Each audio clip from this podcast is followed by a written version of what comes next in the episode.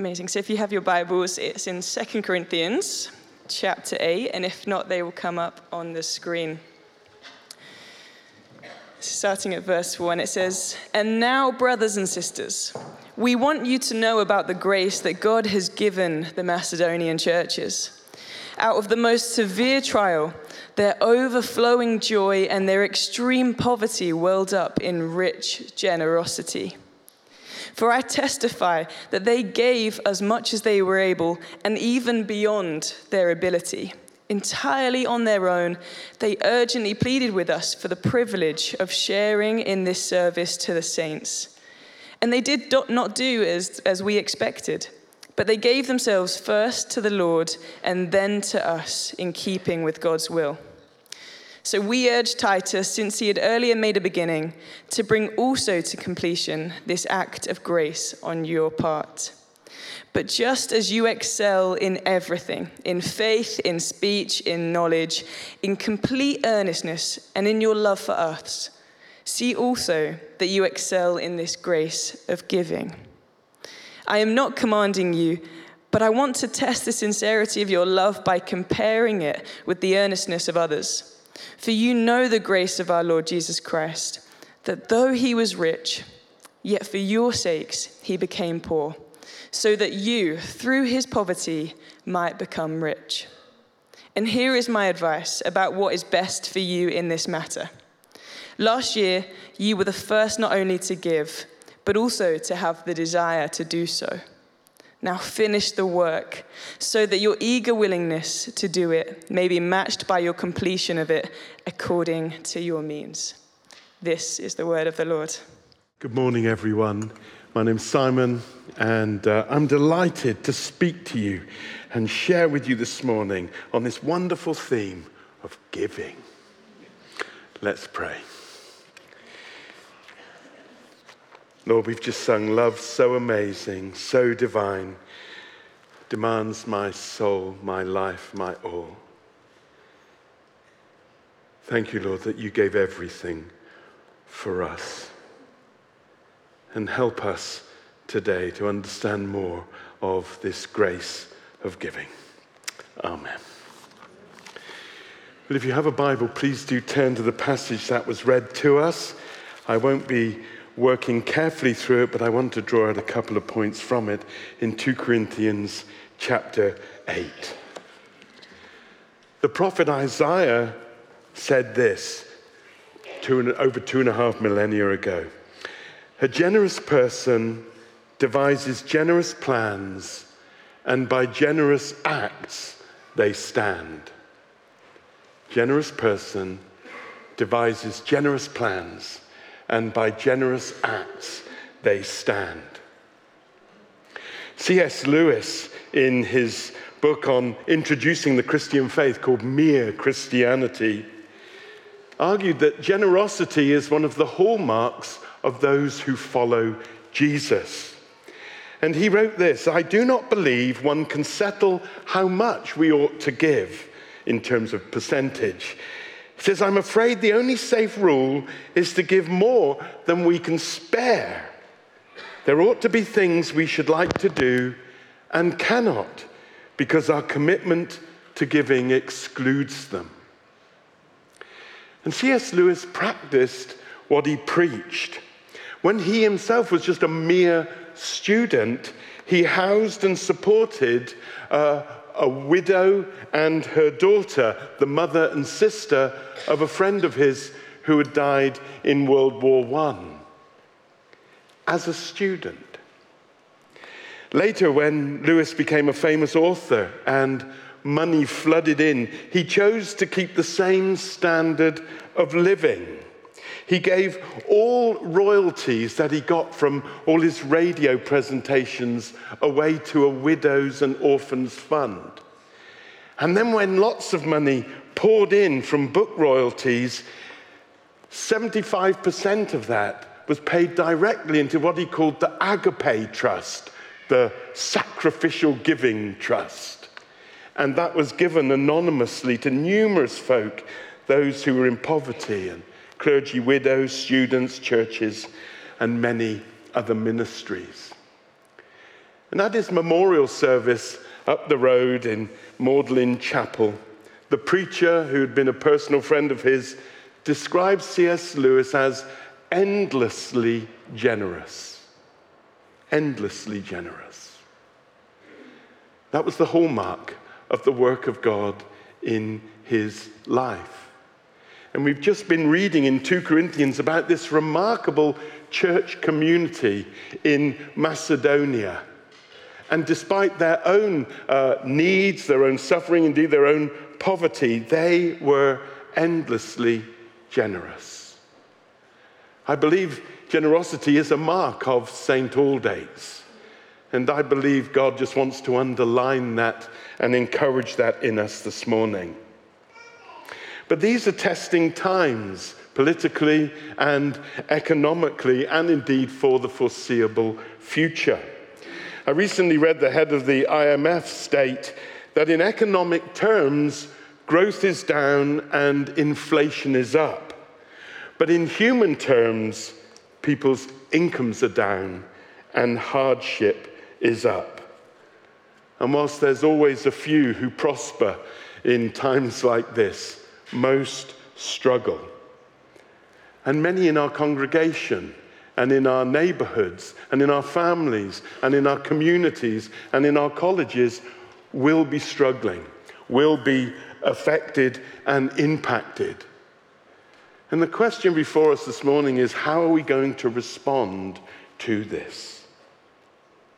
Well, firstly and obviously, we need to be praying. We've got to be praying for the nations, for our leaders, for the politicians, for the financiers, for the economic, economists, for the industrialists. We've got to be praying for those who are hurting. We've got to be praying for the poor, those who are hit hardest and often helped the least.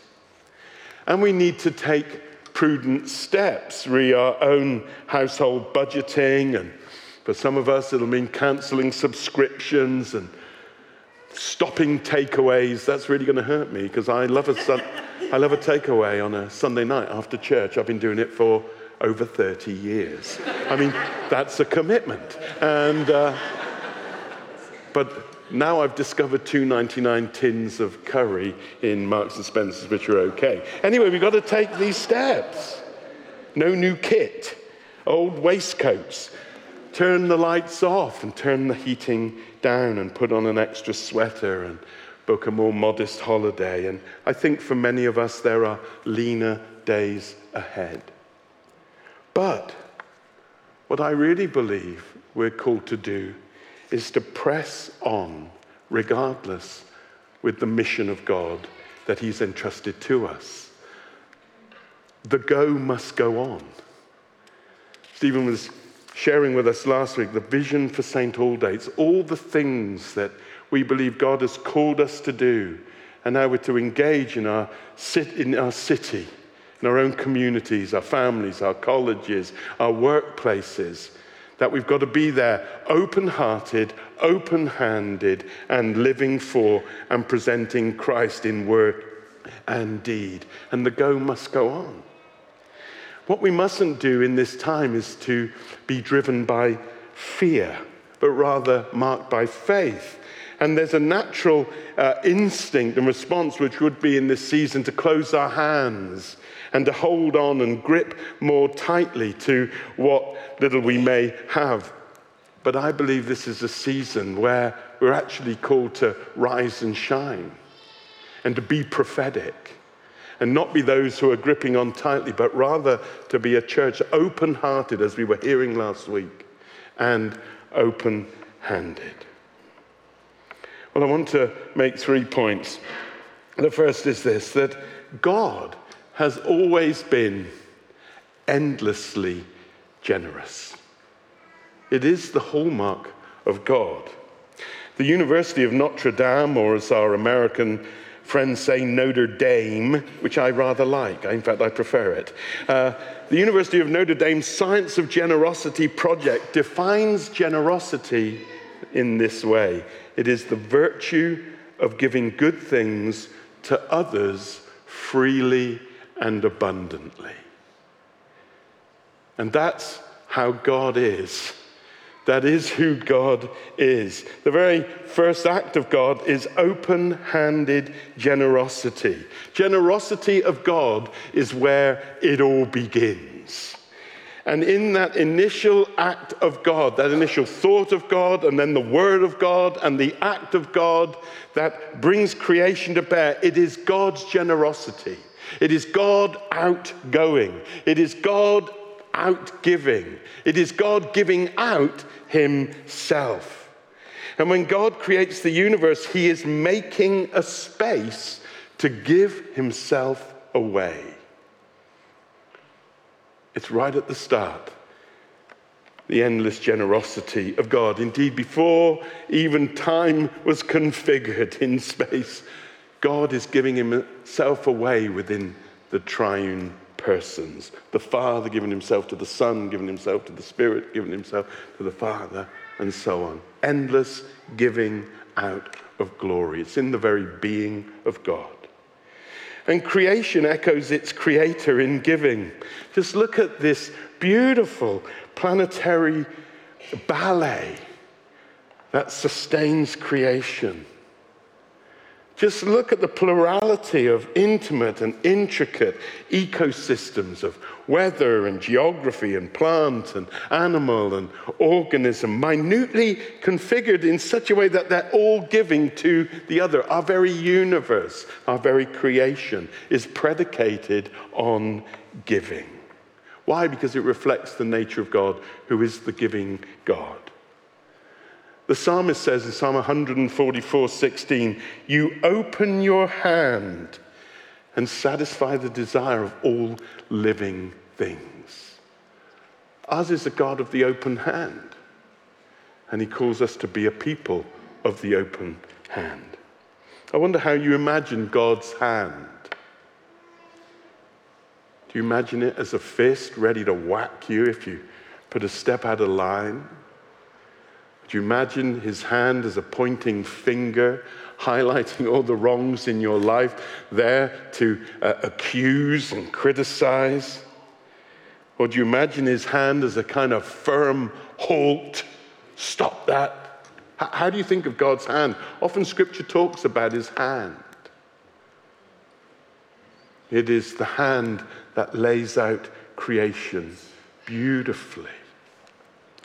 It's the potter's hand that shapes and reshapes us when things go wrong. It's the tailor's hand that makes clothes to cover Adam and Eve's shame. And it's that beautiful hand that is tattooed with our names so he never forgets. And it's the nail pierced hand at Calvary reaching out to a world in love. You know, God doesn't want to shake hands with you, God wants to bless you. And God wants to use his hand open for giving. I read this week about President Obama, who, uh, in a tribute to our wonderful Queen Elizabeth, spoke of her extraordinary generosity. And he recalled that on one visit, she offered the girls uh, an opportunity to drive in her golden carriage. Remember her coronation carriage? To drive in it. She had it all prepped. She had the horses there, and they drove round and around the grounds of Bucky Palace. Can you imagine that? I mean, I just love that. The Queen having fun and thinking, how am I going to bless the President of America's kids? I know. Let them go in their royal chariot. Completely epic, isn't it? What a queen, what a woman. And God, from all eternity, the eternal sovereign, King of kings and Lord of lords, is thinking of stuff like that. Scripture doesn't talk about a golden chariot, but it does say we can sit next to him on his throne. He's the God devising ways to share his pleasures and treasures with us. Preeminently, the generosity of God is seen in Jesus all the way through. From his incarnation, through his life, through his crucifixion, to his resurrection, to his ascension, to his secession in heaven, and then ultimately to his rule and reign at his return. All the way through, it's the generosity of God from crib to cross. And in our reading, 2 Corinthians 8 and verse 9, it says, You know the generous act of our Lord Jesus Christ. That generosity. What is, that, what is our good news? What is our gospel? What is our message? It's that God is generous towards us in Christ Jesus. It says that though he was rich, yet for your sakes he became poor, so that by his poverty you might become rich. And he left his glory to come to us, to take our humanity in order to redeem us to himself and bring our humanity to him in glory. You know, the wise men at the birth of Christ, they brought their generous gifts, but the generous gift in the room was lying in a manger. It is the generosity of God. And whenever we think about giving, the very foundation First principles. It's not what do I give? How do I give? When do I give? What percentage do I give? It's let us remember the God who first and foremost gave. God so loved the world that he gave. Years ago, I was preaching up in Bradford where I was a, a young priest and uh, I misquoted scripture. I said, God so loved the world that he sent his only begotten son. And afterwards, this dear elderly lady in her 80s came up at me with a Zimmer and a walking stick. I thought, I'm in trouble. And honestly, she lifted up the walking stick. He did not send, he gave. And she was right, of course. I mean, one could argue that the sending is a giving and the giving is a sending, but he's the generous God. We've just sung it. At the cross, we see the generosity of God. Love poured out, life poured out, blood poured out at the cross. And when Jesus said, It is finished, it's because he had nothing else to give. He'd given it all to bring us to him. So that's the first thing. That's the foundation. That's the presupposition, the generosity of God. Secondly, the church of Jesus are to be a people of the open hand, reflecting God who's given them life and birth. And the churches of Macedonia were marked by this endless generosity. We read in verse 2 that despite severe ordeal of affliction, their abundant joy and their extreme poverty overflowed in a wealth of generosity. Paul says, For as I can testify, they voluntarily gave according to their means and even beyond their means, begging us earnestly for the grace of partnering in the ministry to the saints, not as we expected, not as we expected. Instead, they gave themselves first to the Lord, and then by the will of God, they gave themselves to us, and then they gave their gifts. There was a famine going on in Jerusalem because, of those, because people were perceived as abandoning Judaism, even though they were fulfilling it, abandoning, abandoning Judaism and embracing their faith in Jesus as the Messiah, there was uh, economic suffering and hardship. And many of them would have lost their jobs. So there's a famine going on, and people are really under pressure, uh, not having work. And so Christians in Macedonia never met them were giving out of what they didn't have almost, sacrificially and generously. And they were begging the apostles to do it. Why were they begging? Because I suspect the apostles were saying, No, honestly, you don't give anything. And they were saying, We want to give. How can we not give? The gospel came from them to us. No arm twisting and no heavy sales and no emotional tugs. And we read of an order. They gave themselves first to God. And then they gave themselves relationally to the apostles and then to strangers. What a church! They've gone down in history as a generous church. I'd love it to be a byword for St. Aldate's that we were a generous church. Now, some people give out of their extreme wealth. I read recently of Bill Gates deciding to give away most of his money to philanthropic causes. What a wonderful and commendable and remarkable and unusual thing that is. But even if he gives away 99% of his money, he remains a billionaire. it's relative. But the Macedonian church gave extravagantly from their extreme poverty. How extraordinary is that? My pal David Ruis, some of you may have heard of him. Certainly, many of you will have sung his songs, Let Your Glory Fall in This Place, and I will, wor- I will worship, and all of that. He wrote those songs and actually made a lot of money. Made over a million dollars on one song.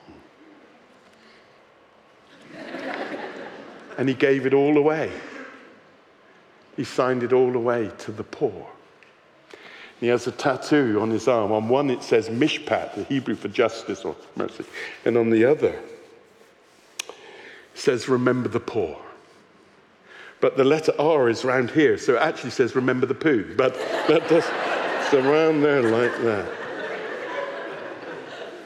And that's his life message. I've heard him preach all over the place. Uh, not that his sermons are all over the place, but I've heard him preach in different places. And he's always talking about remembering the poor, remembering the poor. And he told me once that he went to preach in India. He's planted numerous churches in India, and he went and preached in one of them amongst the untouchables, the lowest of the low, the, the at the bottom. And he went to their church. It was a corrugated iron hut uh, with just mud for the flooring. And as he was going that morning, he said, Lord, what am I to preach to them? And the Lord said, Well, you give the message I've given you to give in your life. He said, No, no, God, I can't do that. Remember the poor, they are the poor. You can't preach on remember the poor to the poor. And the Lord said, Well, that's, that's it. Anyway, he was somewhat nervous, but he went and he preached, Remember the poor to the poor.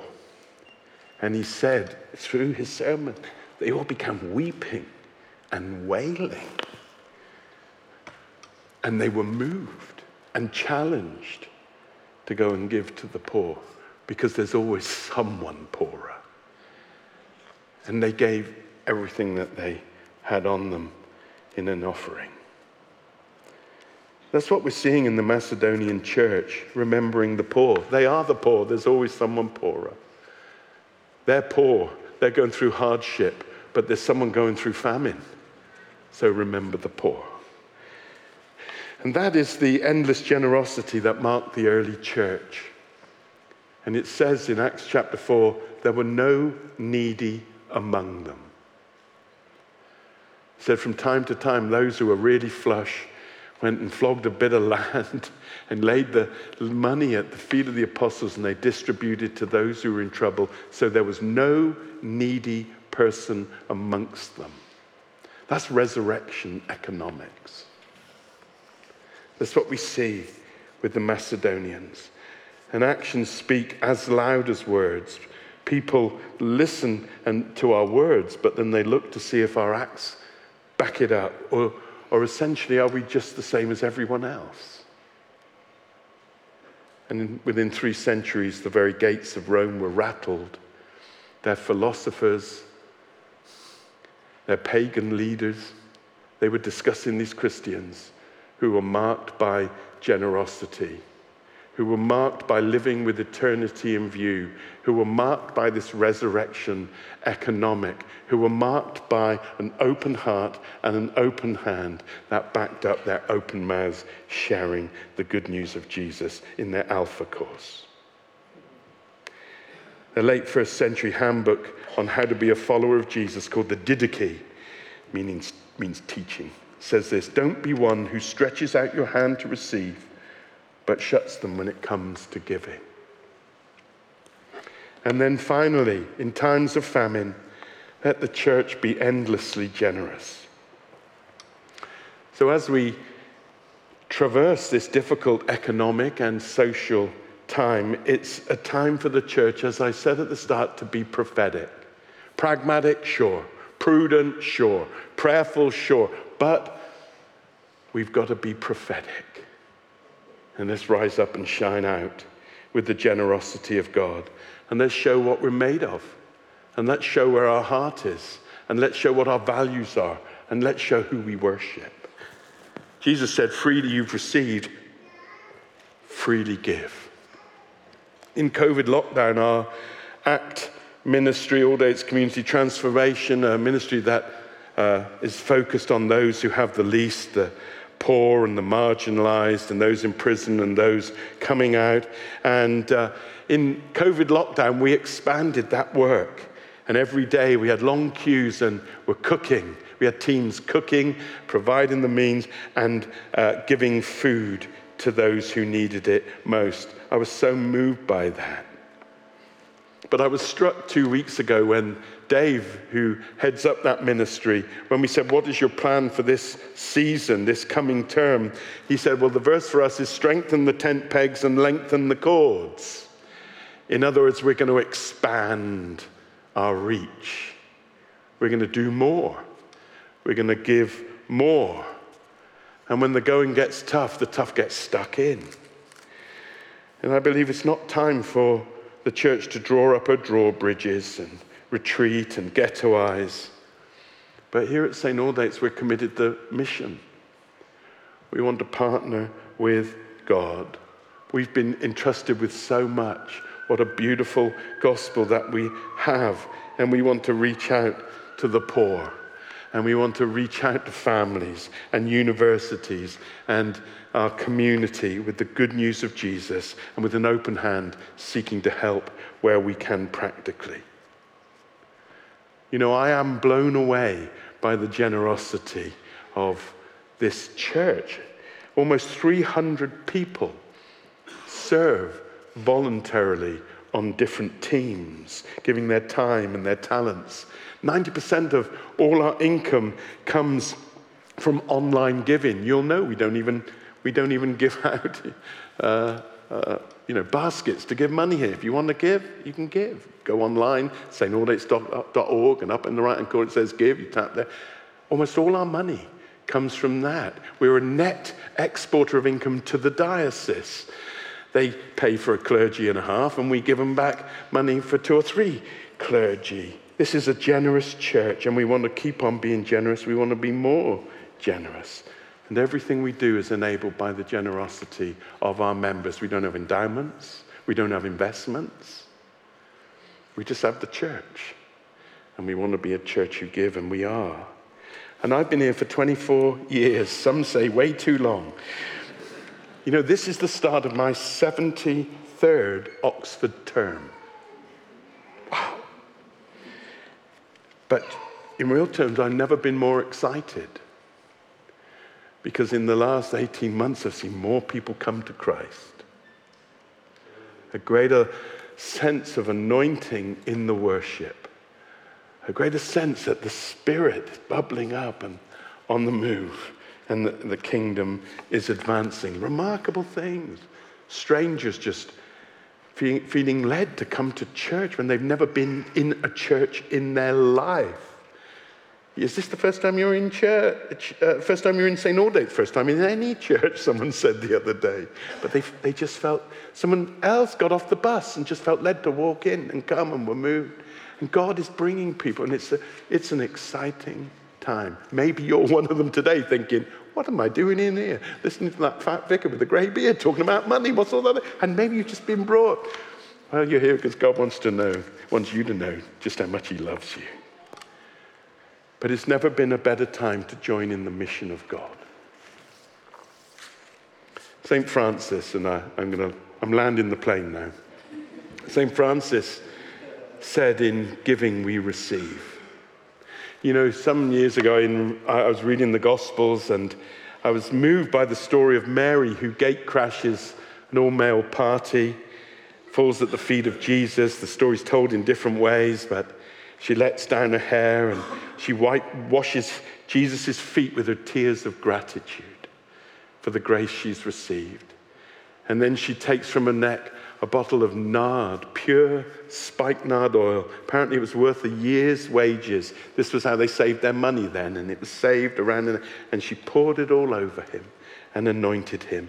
And Simon the, the Pharisee, the host, says, What sort of a woman is this doing this? And what sort of a man would allow this woman from a questionable you know, with a questionable reputation to come in here and do this? And the disciples, they said, What a waste of money. And Jesus says, This isn't a waste. This is fantastic. This is worship. Our generosity is an act of worship, it's an overflow of worship. Anyway, I, I, was really moved by this story, and I thought, gosh, I give so little to the Lord in real terms. And I thought, I'd like to be able to give more. And I thought, how can I do that? And I didn't have much to give. Um, but I thought, what would I be willing to pour over Christ? And at the time, don't laugh, my hobby, and it had been for 20 years, was vintage fountain pens. You know, like Stilo Plume. And I thought, well, perhaps I'd just break one and pour the ink out or something in a prophetic act. And then I thought that would be absurd, so I didn't do that. And the next day, we were having an auction to raise money to, to help with some ministry and sending some young people off on mission to South Africa. So I thought I would auction a pen. And then I got worried. I thought I'd auction the opportunity. I had about 200. I'd collect them for a long time. I thought, I'll auction the opportunity for someone to pick one, hoping that they'd pick a cheap one. That wasn't very good. And I thought, no, maybe that's not the right thing. I thought I'll give them the rarest one. And I had a pen, it was called a Conway Stewart number 23 in red tan. Uh, it was brown, but they called it red tan. And there are only two known to exist, and I had one. So I put it in for auction with a long thing, all about how wonderful it was, and they needed to treasure it. And they bid for it the next day and got a few hundred quid. Uh, they got what it was worth, and the money went to uh, that, that outreach. And I thought, well, I've given something that meant something to me. It was a rather pathetic, rather meager, but it meant something to me. Anyway, the next day, that was the Sunday that when they had the auction, the next day, the Monday, was my birthday. And I went out, and I, when I came home, there was a parcel. I opened the parcel, and there was my pen. and someone who'd gone to the auction said, when the pen came up, they didn't know it was from me. They said, I'm going to buy, the Lord said to them, buy that for Simon for his birthday. And they didn't know when my birthday was. But on the Monday, having bought the pen, they went into the parish office and they were signing a card and they said, Whose birthday is it? Simon's. When? Today. They thought, Great. So they came round and gave me the pen. That is kingdom economics. I felt blessed. No, I felt blessed. They felt blessed. The charity felt blessed. Those who went to South, everyone got blessed. it was brilliant. Shortly thereafter, one of uh, a graduate student who had been their chaplain came to see me. They, they kept saying, Can I come see you? Can I come see you? And I said, Oh, I'd rather you not. I'm rather, you know, busy. But in the end, I said, Well, come on then, come on round. They came round and they said, they said, I've got something for you. I said, What? And they pulled out a pen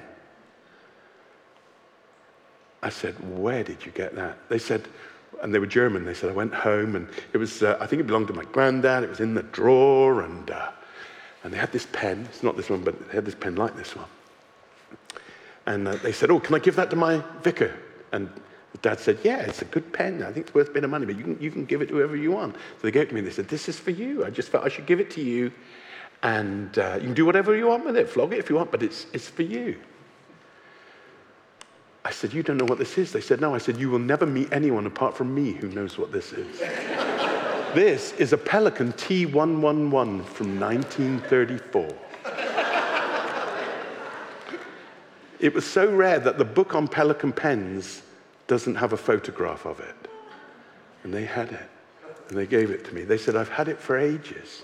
And it was stuck on Blu Tack on the frame to the door remember, reminding me to come out. I thought, no. not uber valuable. Pens are not.